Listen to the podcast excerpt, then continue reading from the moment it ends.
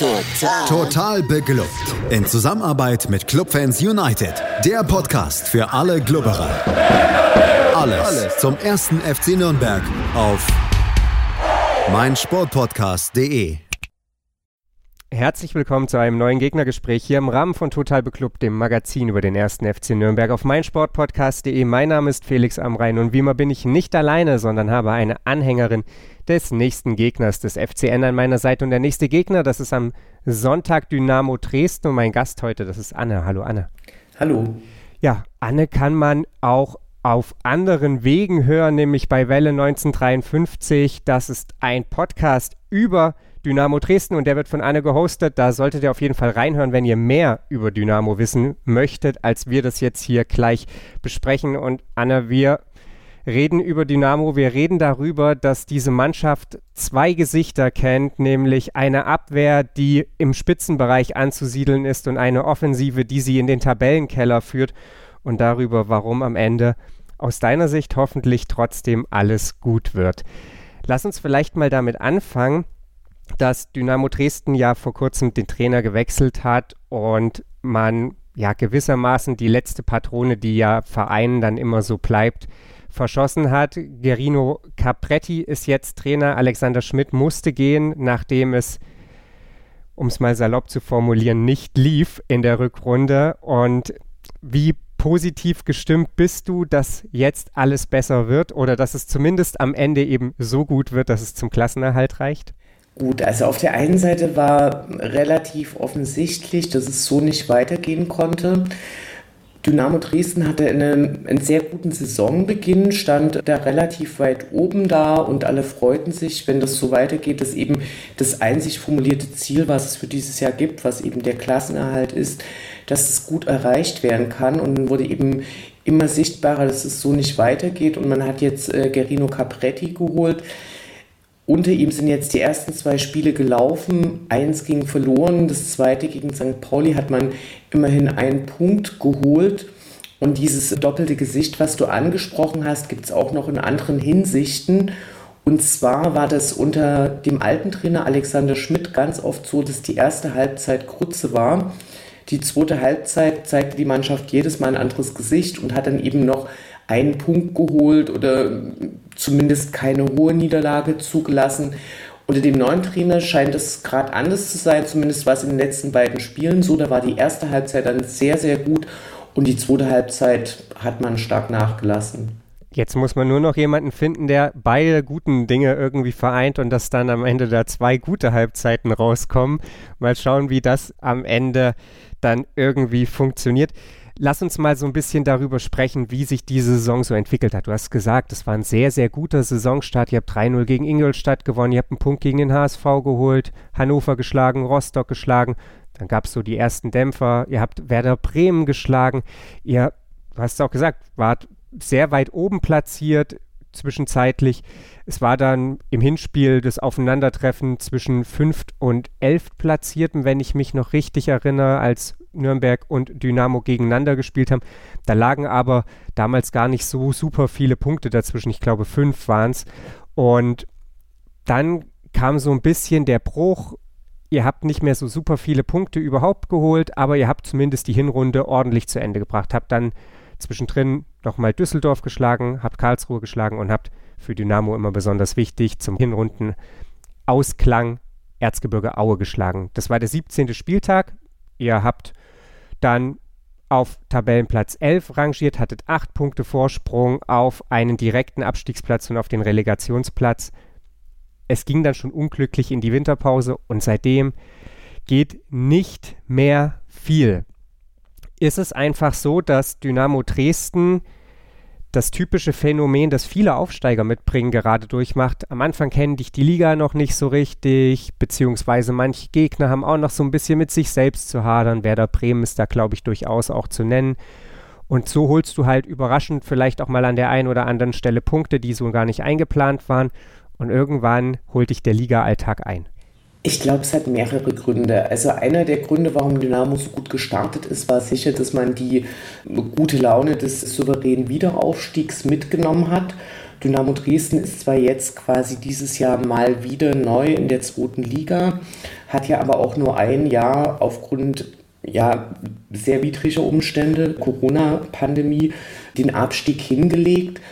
Und das hat sicher für einen guten Anfang mit beigetragen, aber mehr als diese Anfangseuphorie hat sicher die, das Verletzungspech, das sehr, sehr große Verletzungspech von Dynamo Dresden dazu beigetragen. Und zwar, als der Einbruch kam, gab es zum einen die Verletzung von einem der wichtigsten Spieler für Dynamo, Tim Knipping. Der hat jetzt die ersten beiden Spiele wieder absolvieren können. Dann ist ein Patrick Weihrauch ausgefallen, der jetzt gerade langsam zurückkommt. Flachordimus spielt immer noch nicht. Also ich glaube, es hängt tatsächlich eher an den Verletzten und daran, dass durch diese Verletzungen die Mannschaft sehr oft umstellen musste. Also da kamen dann teilweise natürlich auch Spielsperren dazu, eben nach der fünften Gelben. So, ich denke, das sind die Gründe, warum es dann dort nicht gehakt hat. Und dann hat man schon mal vorher überlegt, ob man Alexander Schmidt ersetzt. Und äh, darüber waren die Meinungen sehr, sehr, sehr gespalten unter den Fans. Die einen haben gesagt, auf jeden Fall, das wird hier nichts mehr. Die anderen haben gesagt, man muss Leute eben auch mal arbeiten lassen. Das ist so ein, ja, Dynamo Dresden ist wie andere Vereine bekannt dafür, dass die Trainer doch recht schnell wechseln. Also Trainer, die über zwei Saisons da sind, sind eine große Besonderheit bei uns im Verein. Genau, und ich glaube, das sind so die, die Gründe, die eher dazu geführt haben. Wir müssen nicht groß darüber spekulieren. Ich habe das eingangs schon gesagt, was am Ende des Tages das große Problem von Dynamo Dresden erstmal in tabellarischer Hinsicht ist. Natürlich, wie kommt das Ganze zustande? Darüber möchte ich mit dir sprechen, aber Dynamo Dresden hat, ich habe es gesagt, eine Top-Defensive. 35 Gegentore in 26 Spielen. Das sind weniger als der FC St. Pauli, das sind weniger als Werder Bremen, das sind zwei mehr als Nürnberg und Darmstadt haben, drei mehr als der FC Schalke 04 hat. Es gibt und, nur, und du brauchst aber eben auch Tore. Genau. Aber du brauchst eben auch Tore und ihr habt nur 25 Tore in 26 Spielen geschossen. Weniger haben nur Hannover und die beiden Mannschaften hinter euch, Aue und Ingolstadt. Und mir war klar, dass Dynamo Dresden ein Offensivproblem hat. Und als ich mir vorhin nochmal angeguckt habe, wie so eure Spiele verteilt waren, da ist mir dann wirklich Angst und Bange um Dynamo geworden, denn ihr habt 25 in 26 geschossen, aber von diesen 25 Toren sind 14 Tore in 5 Spielen gefallen. Das heißt im Umkehrschluss, ihr habt ganze 11 Tore in den restlichen 21 Spielen geschossen. Und wenn man dann noch bedenkt, dass ihr abhängiger als jedes andere Team von einem einzelnen Spieler seid, der für euch die Tore schießt, nämlich da ferner, dann, huh, also dann wird es halt irgendwie schwierig, denn, du hast es gerade schon gesagt, irgendwie ohne Tore schießen ist es sehr, sehr schwierig bis unmöglich, im Fußball ein Spiel zu gewinnen. Was macht Dynamo Dresden, dass das irgendwie besser wird? Oder was können sie noch tun? Also was man, glaube ich, so ein bisschen sieht, wenn man sich die Torschützen anschaut, ist, du hast eben Christoph da Ferner, ich glaube mittlerweile mit zwölf Toren. Und dann kommen gleich ein paar hinterher, die haben halt vier oder drei Tore geschossen. Ein Grund ist sicher, zum Beispiel gab es einen Neuzugang in der Winterpause, Trichal, ein tschechischer Spieler ist gekommen, hat ein paar Mal auf dem Platz gestanden, hat auch sehr gute Ansätze gezeigt und ist dann aber quasi verhungert, weil einfach zwischen der guten Verteidigung und vorne die Bälle nicht ankamen. Ne? So, und das ist auch eins der Versprechen, was Gerino Capretti tatsächlich in seiner äh, Eröffnungsvorstellungspressekonferenz gemacht hat, dass er dafür sorgen möchte, dass schnell mehr Spieler Tore schießen. Das ist natürlich sehr vollmundig und da müssen wir abwarten, wie das aussehen wird. Was man gesehen hat, war in den letzten beiden Spielen, wie wichtig Tim Knipping ist. Und in beiden Spielen hat Dynamo sehr zeitig das erste Tor geschossen.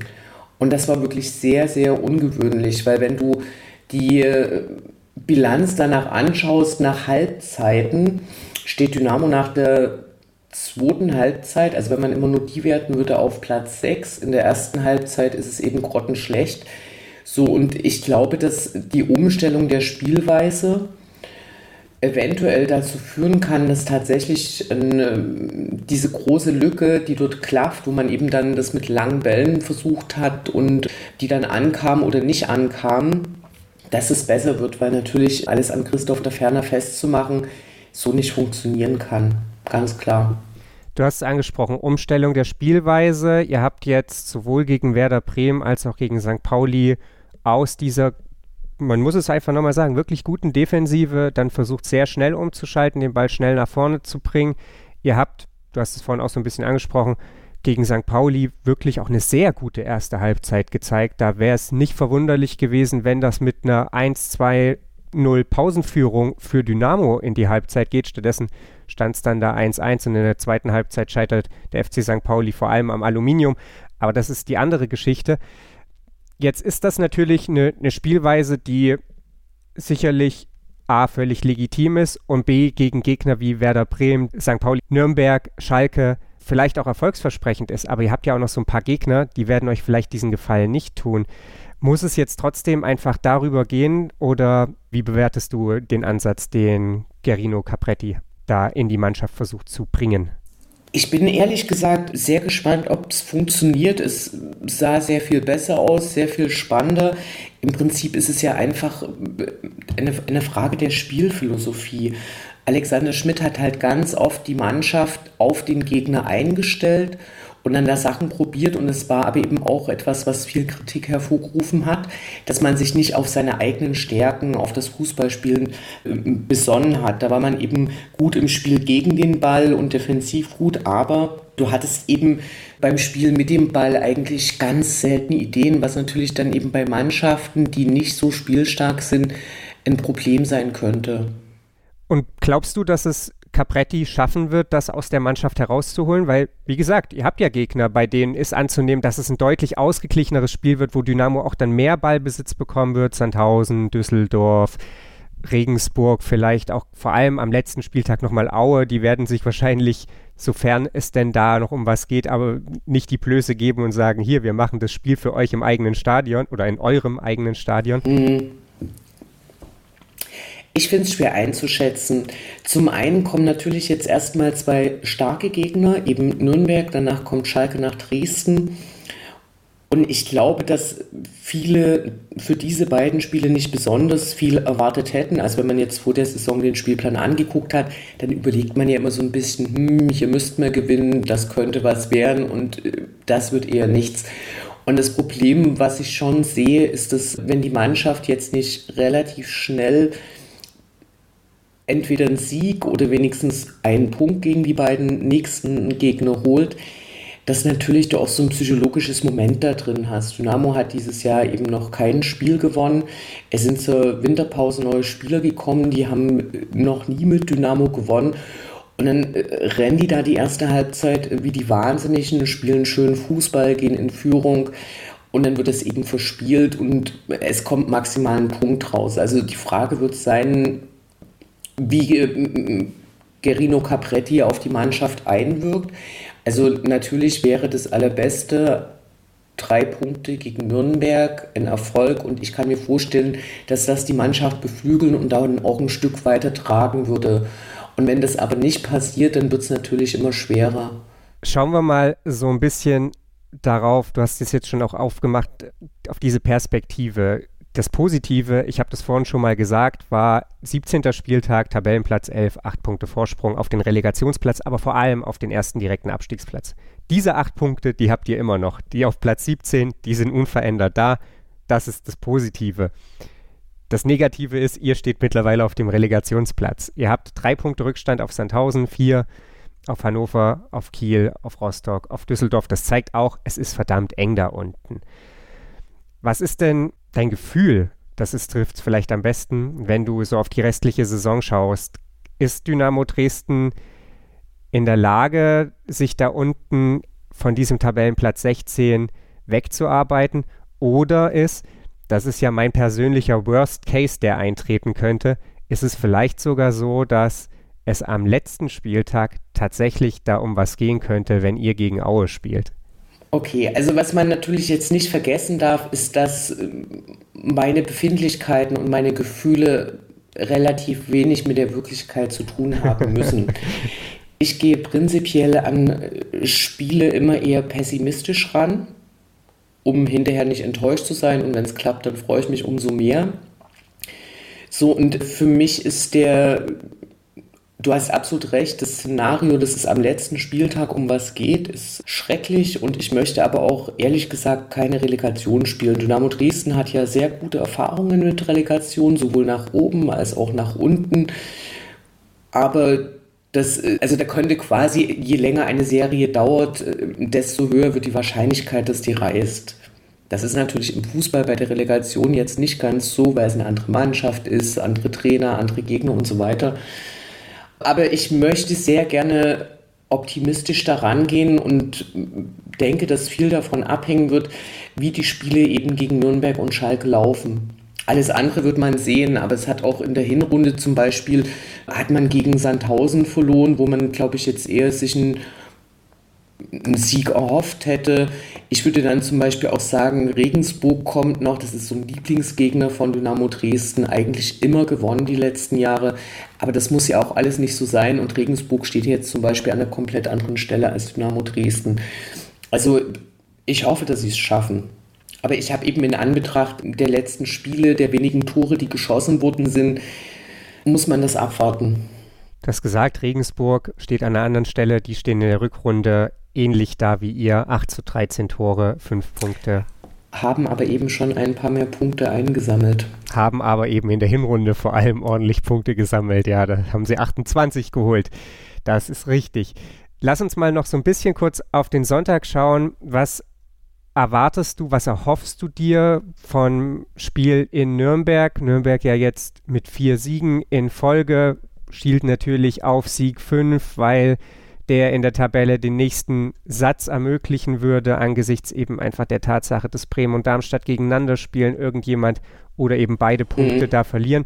Also Nürnberg da sicherlich nicht nur tabellarisch dann jetzt der, der klare Favorit Dynamo Dresden, aber eben zuletzt auch vielleicht nicht unbedingt im Ergebnis, aber schon mit, mit Achtungserfolgen für mein Dafürhalten gegen Bremen und gegen St. Pauli, zumindest eben partielle Achtungserfolge, wenn man die ersten Halbzeiten betrachtet. Was sagt so dein Gefühl, wenn du auf dieses Spiel blickst? Also zum einen gab es die für Dynamo sehr schlechten Verletzungsnachrichten diese Woche. Ich meine gestern. Und zwar haben sich sowohl äh, Rensford Tibor Königsdörfer und auch Kevin Ehlers verletzt, abgemeldet. Das ist eine sehr schlechte Nachricht, weil Königsdörfer einer derjenigen ist, die eben dann doch ab und zu ein Tor schießen. Und Kevin Ehlers in der Innenverteidigung sehr, sehr wichtig ist so, also das spricht dann wieder gegen Dynamo. Es gibt natürlich auch Leute, die stattdessen spielen können. Also so dünn ist der Kader bei Dynamo nicht besetzt. Auf der anderen Seite sind die Leute, die stattdessen spielen können, nicht so nah dran. Zumindest haben sie das nicht gezeigt in den vergangenen Spielen, dass man da sich beruhigt hinsetzen könnte und sagen könnte, wir gucken uns das mal an. Also du hast absolut recht, Nürnberg ist der ganz klare, klare Favorit in dem Spiel.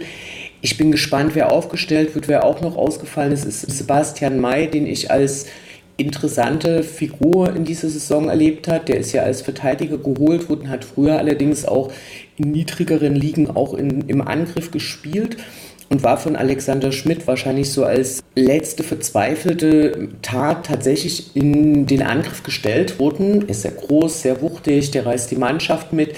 Der ist jetzt aber auch wieder verletzt. Also die Aufstellung ist in meinen Augen noch so ein größeres Rätsel. Es ist die Frage, ob einige, die zurückgekommen sind, vielleicht wieder eine größere Rolle einnehmen können. Aber ich bin leider tatsächlich nicht, nicht so optimistisch. Und ich denke, dass eben diese Verletzungsnachrichten aus der Woche leider noch mehr gegen uns sprechen. Dann dürfen wir gespannt sein, ob Dynamo Dresden allem Verletzungspech zum Trotz die Serie durchbrechen kann und es schafft, zwei gute Halbzeiten gegen Nürnberg auf den Rasen zu legen. Ich bedanke mich auf jeden Fall bei dir, Anne, für deine Einschätzung rund um Dynamo Dresden. Sehr gerne, vielen Dank. Wir sind gleich nochmal für euch da hier bei Total Beklubbt. Dann gibt es wie immer einen Klassiker aus der gemeinsamen Vergangenheit beider Vereine. Und außerdem schauen wir auf die Clubfrauen, die hatten am Mittwochabend ihr Nachholspiel bei Eintracht Frankfurt 2. Wie es da ausgegangen ist, das hört ihr gleich hier auf meinsportpodcast.de. Erste Fußball-Bundesliga, Saison 1993-94. Der erste FC Nürnberg hatte in der Vorsaison erst am letzten Spieltag mit einem 4 zu 1 nach 0 zu 1 Rückstand und unter tatkräftiger Mithilfe des reaktivierten Liberos Reinhold Hintermeier den Klassenerhalt eingetütet und die Saison auf Rang 13 beendet. Zu wenig für den Präsidenten Gerhard Vorg, der den Verein trotz enormer Schulden gerne in der oberen Tabellenhälfte etabliert wissen wollte. Auf Hintermeier und Jörg Dittwar konnte er nicht mehr setzen, letzterer musste den bitteren Gang in die Sportinvalidität antreten. Dazu verließen Uwe Rösler und Uwe Weidemann vor der Saison den Verein. Dafür konnten einige hochkarätige Neuzugänge präsentiert werden. Manfred Schwabel vom FC Bayern wurde fest verpflichtet. Vom VfB Stuttgart kamen André Gulke und Jürgen Kramny. Von den Grasshoppers aus Zürich verpflichtete man den neuen Spielmacher Alain Sutter. Weiterhin kehrte Sergio Fabian Sarate vom AC Ancona zurück. Dazu verpflichtete man ein 20-jähriges Talent vom FC Starnberg. Sein Name? Michael Wiesinger. Der Saisonstart verlief jedoch alles andere als nach Plan. Als der erste FC Nürnberg nach sechs Spieltagen und einer 0 zu 1 Heimniederlage gegen Werder Bremen mit 2 zu 10 Punkten den letzten Tabellenplatz einnahm, verkaufte Vorg den unbequemen Publikumsliebling Dieter Eckstein für kolportierte 1,5 Millionen D-Mark an den punktgleichen 17. Schalke 04, verpflichtete dafür wenige Wochen später Hans-Jörg Kriens von der Gladbacher Borussia. Nach dem zehnten Spieltag lag man dank zweier Heimunentschieden gegen den KSC und den SC Freiburg sowie eines 2:1 Auswärtssieges beim FC Schalke 04 auf Rang 16 und empfing am 8. Oktober den 11. Dynamo Dresden zum Flutlichtspiel am Freitagabend um 20 Uhr. Trainer Willi Entenmann schickte folgende Elf auf den Rasen. Im Tor Andi Köpke, Libero Rainer Zietsch, Manndecker Thomas Brunner und Marco Kurz. Im defensiven Mittelfeld Jürgen Kramny und Manfred Schwabel, André Gulke in der Zentrale. Auf den Außenbahnen Marc Oechler und Michael Wiesinger, die Doppelspitze bildeten Sergio Sarate und Christian Wück. Auf der Bank nahmen Kurt Kovacs, Uwe Wolf, Kai Friedmann, Sergio Bustos und Alain Sutter Platz. Dresdens Trainer Siegfried Held begann mit folgender Aufstellung. René Müller, Matthias Maugsch, Nils Schmäler, Detlef Schössler, Thomas Rath, Miroslav Stevic, Marek Penksa, Markus Kranz, Sven Kmetsch, Werner Rank und Uwe Jänig. Auf der Bank Stanislav Tschetschesow, Mario Kern, René Groth und ein gewisser Jens Jeremies. Schon nach sechs Minuten schickte Schwabel Gulke mit einem langen Ball auf den linken Flügel. Seine Flanke verlängerte Wück in Mittelstürmerposition auf den mitgelaufenen Schwabel, der aus sieben Metern zur 1 zu 0 Führung verwandelt. Dresden kommt langsam zu sich und drängt den Club mehr und mehr in dessen eigene Hälfte. Aber mehr als ein Weitschuss, den Andi Köpke über die Latte lenkte, kam dabei nicht heraus. Dafür wurde Christian Wück in der 25. Minute wenige Meter vor dem Strafraum in zentraler Position zu Fall gebracht. Der Mann für die ruhenden Bälle, Sergio Sarate, und er zirkelt den Ball unhaltbar für René Müller über die Mauer in den rechten Torwinkel, sein bis dahin neunter Saisontreffer, sechs davon nach ruhenden Bällen. Bis zur Pause passierte dann nicht mehr viel, beide Mannschaften neutralisierten sich gegenseitig. Auch nach der Halbzeit Dresden spielbestimmt, aber nie wirklich gefährlich. Man merkte ihnen das Fehlen von Torjäger Olaf Marschall an. Der Club aber bei seinen Kontern auch nicht wirklich mit einem zählbaren Erfolg. Der erste echte Aufreger dann erst nach etwas über einer Stunde Spielzeit. Schwabel will einen Freistoß aus dem rechten Halbfeld vor das Dresdner Tor schlagen, doch da lässt sich der aufgerückte Rainer Zietsch nach einer kleinen Rangelei zu einer Unbeherrschtheit hinreißen und erhebt sein Knie gegen den Unterleib seines Gegenspielers. Schiedsrichter Hartmut Strampe hat nur eine Wahl, rote Karte gegen den Nürnberger Libero. Entenmann reagierte und brachte Uwe Wolf für Wück, um die Defensive zu stärken. Doch auch in Überzahl kann Dresden zwar mehr Spielanteile verbuchen, aber sich keine echte Chance erspielen. Nach 83 Minuten ersetzte Sutter Sarate und spielte nach wenigen Minuten einen seiner Zauberpässe. Mit einem langen Ball schickte er Oechler auf dem rechten Flügel auf die Reise. Der dribbelte in den Strafraum und wurde schließlich von Sven Kmetsch gelegt. Strafstoß. Da der etatmäßige Schütze Sarate nicht mehr auf dem Platz stand, kam Andi Köpke aus seinem Kasten und legte sich den Ball zurecht. Wie zuvor bei seinem ersten Strafstoß gegen Bodo Ilgner bleibt er auch hier cool, schießt halb hoch ins rechte Eck und verwandelt zum 3 zu 0 Endstand. Doch die restliche Saison sollte keinen erfolgreichen Verlauf nehmen. Für den gesperrten Zietsch wird Mitte Oktober Lubosch Kubik als neuer Libero verpflichtet. Am 6. November, nach einem 2 zu 0 Heimsieg gegen den FC Bayern, entlässt Vogt den bei den Fans beliebten, aber unbequemen Willi Entenmann. Interimsweise übernimmt der ehemalige Assistent Dieter Renner, bevor auch er am 2. Januar 1994 durch Rainer Zobel ersetzt wird. Unter Zobel rumpelt sich der Club mehr schlecht als recht durch die Rückrunde, hat aber nach 31 Spieltagen als 15. einen Vorsprung von vier Punkten auf den SC Freiburg auf Rang 16, als es zum Gastspiel in das Münchner Olympiastadion geht. Dieser 23. April 1994 sollte in die deutsche Fußballgeschichte eingehen. Ich sage nur Schiedsrichter Osmers, Assistent Jablonski, Thomas Helmer. Der Club gewinnt zwar am 33. Spieltag 4 zu 1 gegen Wattenscheid 09, verliert dann aber das Wiederholungsspiel in München mit 0 zu 5 sowie am letzten Spieltag in Dortmund mit 1 zu 4, während der SC Freiburg seine letzten drei Partien allesamt gewinnt und aufgrund der besseren Tordifferenz noch am ersten FC Nürnberg vorbeizieht. Gerhard Voag war da schon nicht mehr Präsident, hat aber in seiner selbstherrlichen Art den Grundstein für den insgesamt vierten Abstieg des Ruhmreichen und auch den späteren Absturz in die Regionalliga gelegt. Aber auch das sind nochmal ganz andere Geschichten. Markus Schulz mit einem Ausflug in lange vergangene Zeiten, als der erste FC Nürnberg und Dynamo Dresden beide in der ersten Bundesliga spielten. Wir machen noch einen Abstecher in die zweite Bundesliga der Frauen. Die Clubfrauen hatten am Mittwoch ein Auswärtsspiel bei Eintracht Frankfurt 2. Die Nachholbegegnung des 15. Spieltags stand an, nachdem diese Corona-bedingt ja ausfallen musste. Und die Clubfrauen können einmal mehr Danke sagen, und zwar an Nastasia Lein, aber auch an Kapitänin und Torhüterin Lea Paulik. Eintracht Frankfurt mit einer wirklich guten Leistung in diesem Spiel, aber am Ende eben nicht mit der nötigen Durchschlagskraft. Generell war es so, dass das Spiel in den ersten Minuten durchaus couragierte Clubfrauen sah. Kerstin Bogenschütz war es, die die erste Torchance hatte, allerdings an der Frankfurter Torhüterin Hanna Johann scheiterte.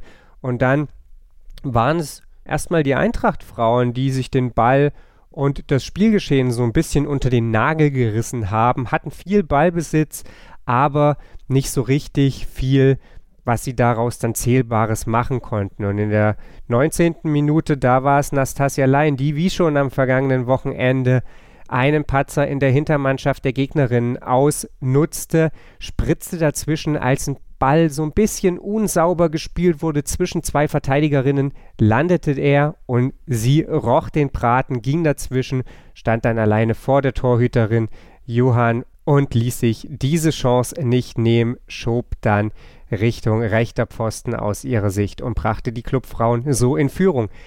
In der Folge Frankfurt dann ein bisschen druckvoller, konnten sich über diesen Ballbesitz dann auch Chancen erarbeiten, aber im Kasten des FCN. Da stand Lea Paulik und die hielt eben jenen Kasten sauber und brachte das Offensivspiel der SGE in letzter Sekunde dann eben immer wieder zum Scheitern.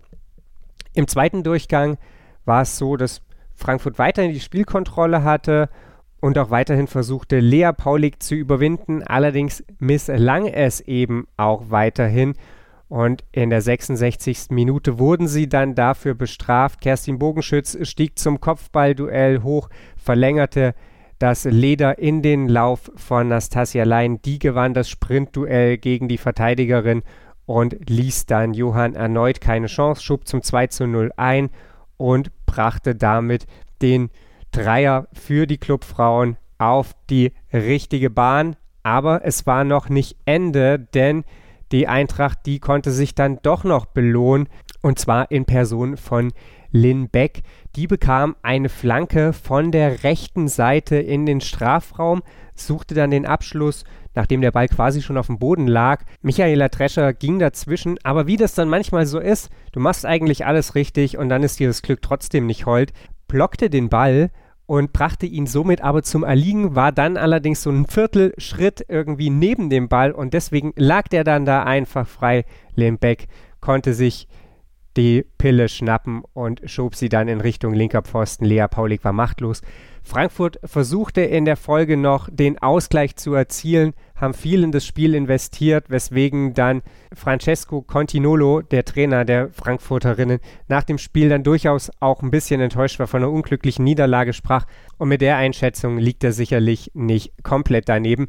Am Ende hatte der FCN eben Top-Torjägerin Nastasia Lein und Kapitänin und Torhüterin Lea Paulik in seinen Reihen und die waren es, die am Ende eben den Unterschied für die Clubfrauen gemacht haben. Weiter geht's am Sonntag um 14 Uhr. Dann gastieren die Clubfrauen bei der SG 99 Andernach. Die haben aktuell aus 15 Saisonspielen 25 Punkte geholt. Das sind drei weniger, als die Clubfrauen aus 16 Spielen geholt haben. Andernach rangiert auf Platz 7 Nürnberg auf Platz 4. Also durchaus ein Duell mit Tabellennachbarinnen, wenn man es mal so ein bisschen bereinigt betrachtet. Und dann dürfen wir gespannt sein, ob Lea Paulik hinten den Kasten wieder vernageln kann und natürlich auch, ob Nastasia Lein ihr imposantes Torkonto weiter aufstocken kann. 20 Tore in 16 Spielen aktuell für Nürnbergs Top-Torjägerin, womit sie die Torschützenliste der zweiten Liga komfortabel anführt. Auf Platz 2 aktuell Ramona Meyer von Ingolstadt mit 13 Treffern.